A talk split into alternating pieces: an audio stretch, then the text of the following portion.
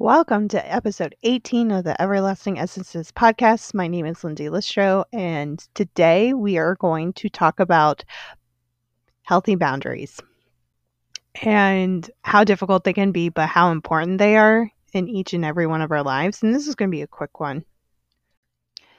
The reason why I'm bringing this up is there are moments where it is very difficult. Um, to be able to establish healthy boundaries, especially for some reason right now during this whole pandemic era, it has just been a rough go with setting boundaries with others. Well, it can be easy, especially if there's one person who actually understands, like if they have healthy boundaries themselves. But I've noticed as time has gone on through 2020, it is a very difficult thing to do to have healthy boundaries. So, this is just a friendly reminder to all of us that no is a complete sentence. We'll start there. And also being realistic in our own lives and know when to say no, know when to ask for help, and know when to walk away. I think those three things are very, very key. And I wanted to keep this a very short, sweet, simple podcast because when we know how to say no, to not be overwhelmed, like, no, I am not going to take on that responsibility. No, I'm not going to overwhelm myself. No. How about you do it? Um, it does a couple of different things. It, establishes scheduling and time boundaries within ourselves, but also not taking ownership and actually taking things away from other people when they should step into their own power to take care of X, Y, and Z. The next part is I'm going to take a moment. So, the next part is to know when to ask for help. There's nothing wrong with telling someone that we are struggling and that we need assistance. Um, being superwoman or superman is not needed. It's not needed and it's not wanted either because then you're just going to, for me personally, it's like if I take on too much, then everything will be kind of half assed. And that's not the intention. That's not the intention or what really should be done. It's more of, hey, I need your assistance with this because you have, you know, gifts and tools and things that can actually make this, whatever it is happening, be even better. And then the next one is to know when to walk away. So there's a few friendships and few situations where I've had to walk away um, and just not engage anymore mainly because some people don't know how to not cross boundaries and want to put their personal agendas on each other. And I'm not about that life today, especially with societally and everything.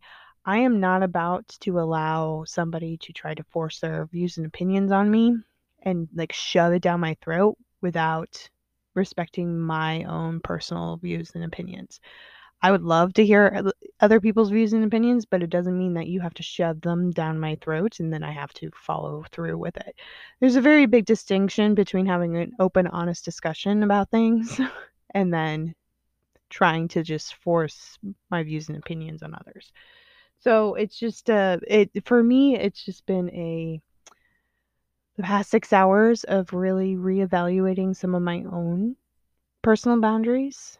Um because some people today in particular cross my own personal boundaries that I just didn't really I wasn't expecting them to to cross which really put me in a funk and I'm working through it and I was like you know what what a what a better way to end my day in, than to actually talk about it and know that no is a complete sentence I can always ask for help know when to walk away, and blocking people on social media is a thing uh, to protect my own energy.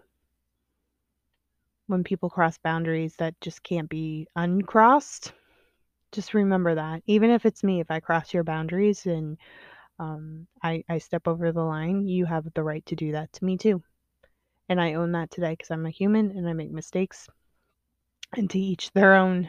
But for me, it's just been an interesting September 25th. I don't just one way to put one way to express it. And I wish each and every one of you a wonderful night and I will talk to you guys tomorrow. I appreciate you for listening all the way through this podcast. Oh, it is so wonderful that you did that. So, if you could do me two different favors, if you could screenshot this and put it in your Instagram stories and tag me at Everlasting Essences and let me know what you thought of the podcast today, that would be amazing. And then also head over to Apple Podcasts on iTunes and give us a five star review here on the podcast. The more five star reviews we have, the more that this my message and uh, this podcast will get out to people. And just to let you guys know that once I hit 25 five star reviews, I will be doing a giveaway here on the podcast over on Instagram. So please go ahead and get your name in so you can be entered in that giveaway. Appreciate each and every one of you. Love each and every one of you. And I will see you guys in the next podcast.